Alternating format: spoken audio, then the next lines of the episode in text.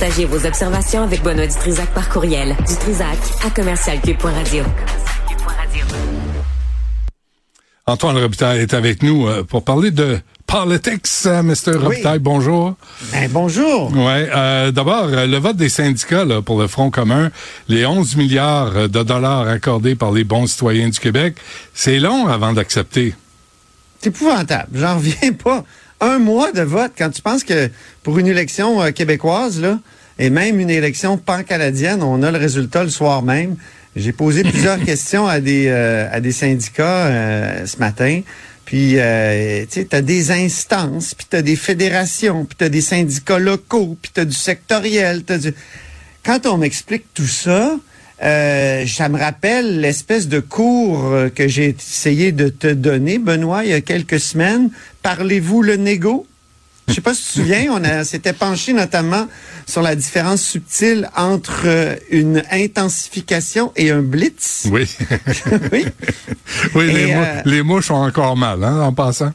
Oui, puis le mal s'est accru parce que je prends des notes. Le négo et invente constamment des nouveaux mots et des nouvelles subtilités. Par exemple, je sais pas si tu as remarqué, les chefs syndicaux, pour la plupart, ne parlent pas d'entente de principe, parlent d'hypothèse d'entente de principe.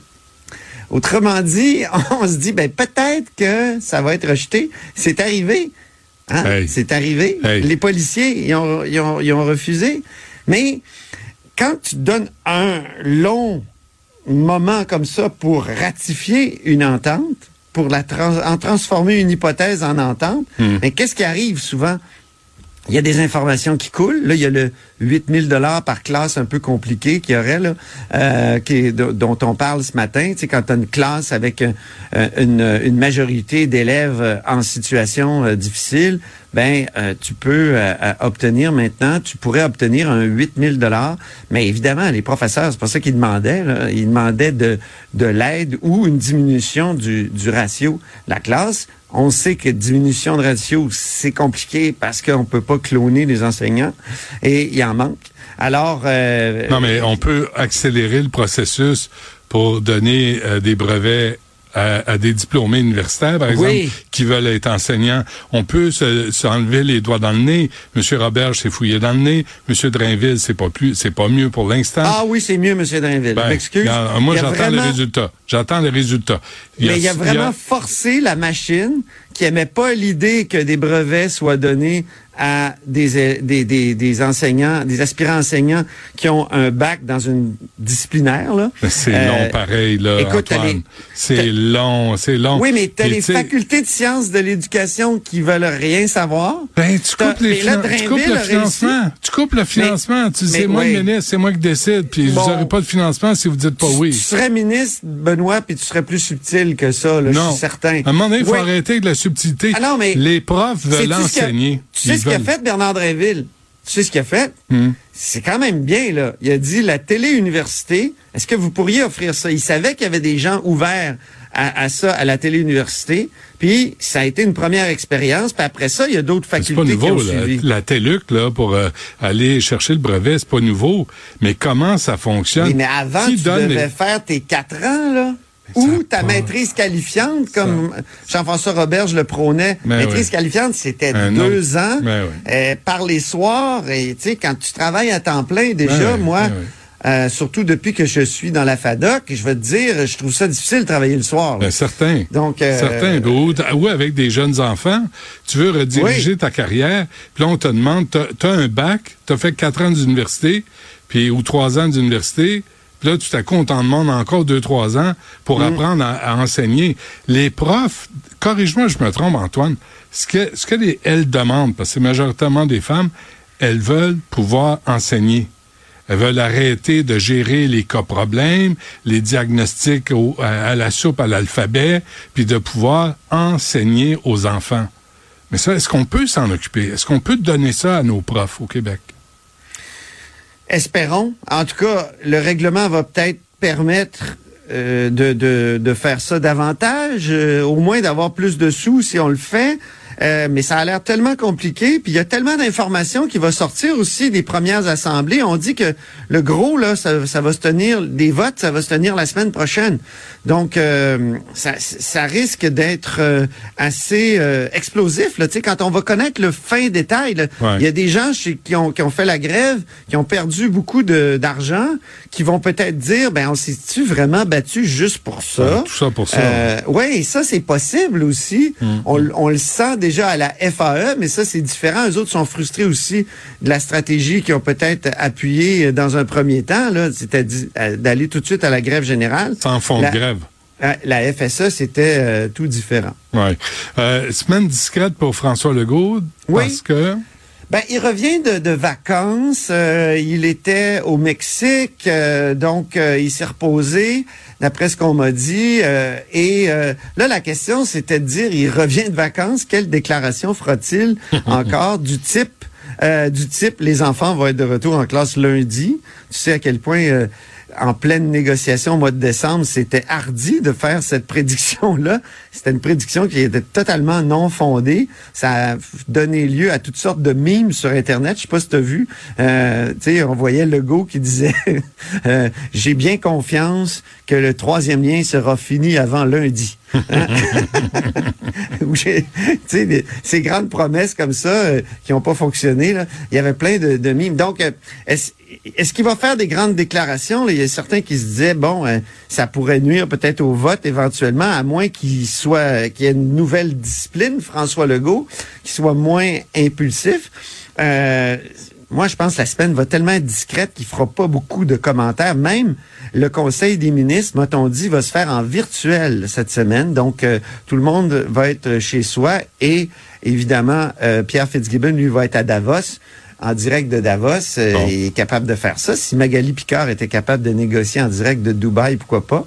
Et donc, il va revenir reposer. Mais la grande question, c'est est-ce qu'il va réussir à être plus discipliné, moins impulsif? C'est dans la nature un peu de la bête, à un moment donné, de vouloir faire des déclarations choc. Alors, je sais pas toi, mais... Cette semaine, ça va être calme, mais je pense que les semaines d'après... le bon vieux Legault va revenir. Ça m'angoisse, moi, de savoir, M. Fitzgibbon est parti à Davos. Tu sais, à quelle multinationale va-t-il faire la charité, encore une fois, avec notre argent? Oui. Je suis un peu inquiet, là. J'ai hâte de voir son retour, tu sais. Hey, voilà 10 milliards. Hey, voilà 5 milliards. Oh, oui, tu viendras installer une usine, là. On a du terrain en masse. C'est moi qui décide. Tu pourras mettre des éoliennes à 35 km. Hydro-Québec va finalement être d'accord si tu transportes l'électricité toi-même. On va tirer des fils, là. On va te charger pas cher. Montréal et le reste du Québec, Yves-François Blanchet réalise des choses.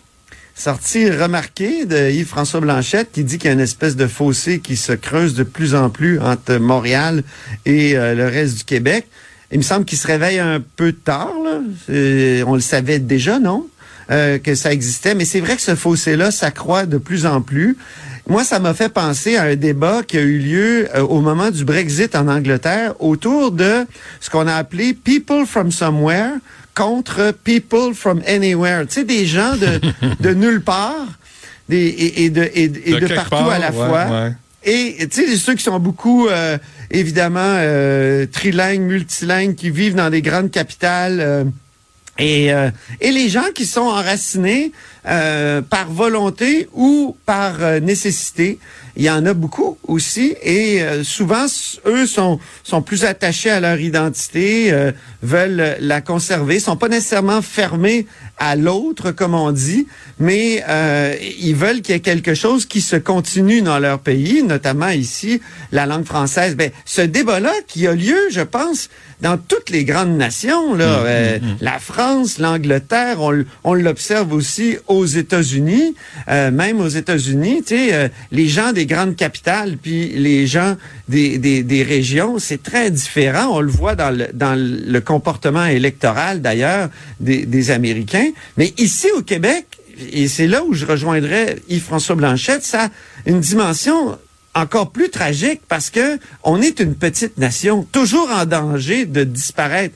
Petite nation au sens existentiel du terme. Et on a essayé par le passé, puis on a réussi certaines choses, notamment la loi 101, qui était une façon de désethniciser le français. C'était plus uniquement les descendants des 60 000 Français de la Nouvelle-France là qui parlaient français. On voulait que ce soit les gens de partout dans le monde. Donc, pour être nous-mêmes une sorte de melting pot, et ça a fonctionné en partie, mais tu sais, la structure du Canada fait, ou tu sais, c'est systémique, comme dirait l'autre, ça fait que c'est très difficile de maintenir cette identité-là. Donc, cri d'alarme, je pense, dit François Blanchet, il va se faire traiter de tous les noms, mais pensons-y, là, il y a plein de peuples dans le monde qui veulent rester ce qu'ils sont, au moins en partie, que ce soit les Juifs en Israël, les Japonais, ici, les Premières Nations, ils veulent rester